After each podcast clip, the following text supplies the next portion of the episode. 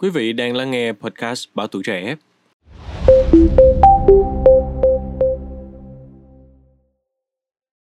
Thưa quý vị thính giả, ngày càng nhiều người trẻ tuổi mắc các bệnh lý cơ xương khớp, thói quen copy toa thuốc, lạm dụng thuốc chứa corticoid khiến bệnh ngày càng nghiêm trọng.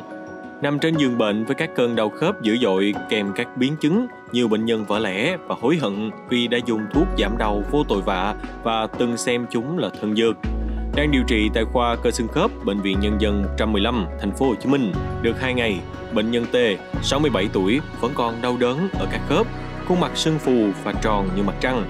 Ông cho hay mình đã bị đau nhức các khớp từ 2 năm trước và tự mua thuốc về uống từ đó. Đến lúc cơ thể xuất hiện hàng loạt biến chứng, các khớp đau thấu trời khi không có thuốc, ông T mới ngộ ra. Những thuốc này bỏ không được, dùng cũng không xong, nên đến Bệnh viện Nhân dân 115 khám và nhập viện điều trị.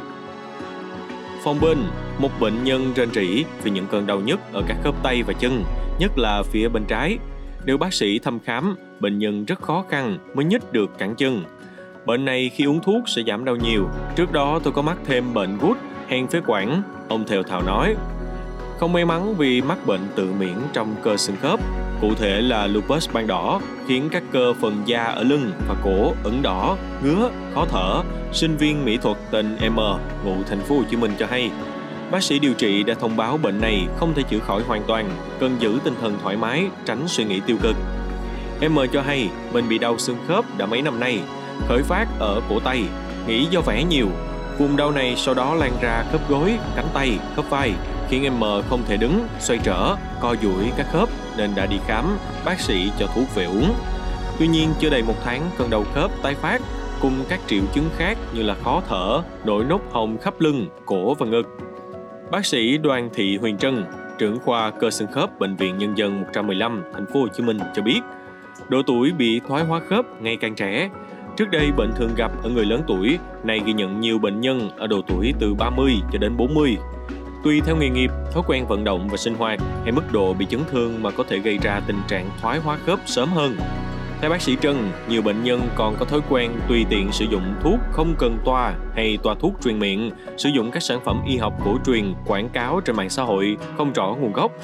Không những tùy tiện uống thuốc, nhiều bệnh nhân còn tiêm thuốc giảm đau khi vô tình có một ca khỏi bệnh sau tiêm. Thông tin lan truyền và có rất nhiều bệnh nhân làm theo. Đã có nhiều ca gặp biến chứng vì điều này, trong đó nguy hiểm nhất là nhiễm trùng khớp tại chỗ. Các thuốc giảm đau thường chứa corticoid, người bệnh cảm thấy các khớp được giảm đau giảm sưng nhanh nhưng không biết dễ lệ thuộc thuốc, lâu dần khuôn mặt bệnh nhân có thể to tròn như mặt trăng, hội chứng Cushing. Nhưng người bệnh ngưng đột ngột sẽ gây ra các triệu chứng như khó chịu, thậm chí là tử vong. Thực tế đã ghi nhận cùng dùng một liều thuốc giảm đau cơ xương khớp nhưng có bệnh nhân ổn định, có người lại gặp nhiều biến chứng với bệnh nhân có bệnh lý nền kèm theo như là tim mạch, đái tháo đường, suy thận, nguy cơ bệnh nền diễn tiến nặng hơn và không thể kiểm soát được. Bác sĩ Trân cho biết đây là điều mà các bác sĩ rất sợ.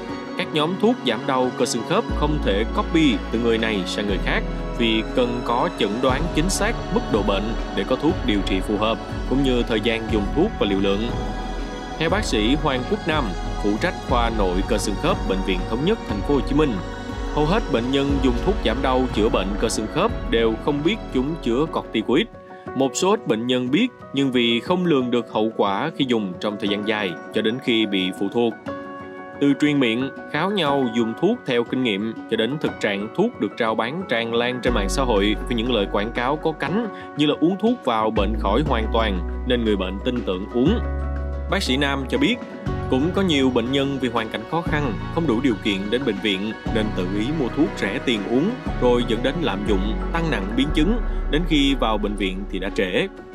Về bệnh tự miễn trong cơ xương khớp, bác sĩ trần cho hay đây là một bệnh lý không có nguyên nhân rõ rệt và xảy ra liên quan đến rối loạn hệ miễn dịch. Bệnh biểu hiện ở nhiều cơ quan, riêng ở hệ thống cơ xương khớp thì biểu hiện ở khớp như viêm khớp dạng thấp, viêm cột sống dính khớp, sơ cứng bì, lupus ban đỏ, tùy theo đau, sưng, nóng, đỏ hay viêm khớp và kèm theo thay đổi như là sụt cân, ăn uống kém, mệt mỏi, mất ngủ, cần đi khám, xét nghiệm máu để được định hướng nhóm bệnh và đánh giá có nguy hiểm hay không.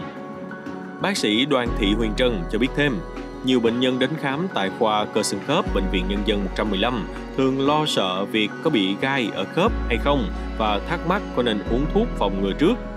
Đây không phải là điều quá sợ hãi, bởi vì thoái hóa khớp chỉ điều trị khi bệnh nhân bị đau ở vị trí khớp đó, cộng với hình ảnh X-quang có tổn thương đặc trưng của thoái hóa khớp thì lúc này mới đặt vấn đề điều trị, chứ không uống thuốc phòng ngừa.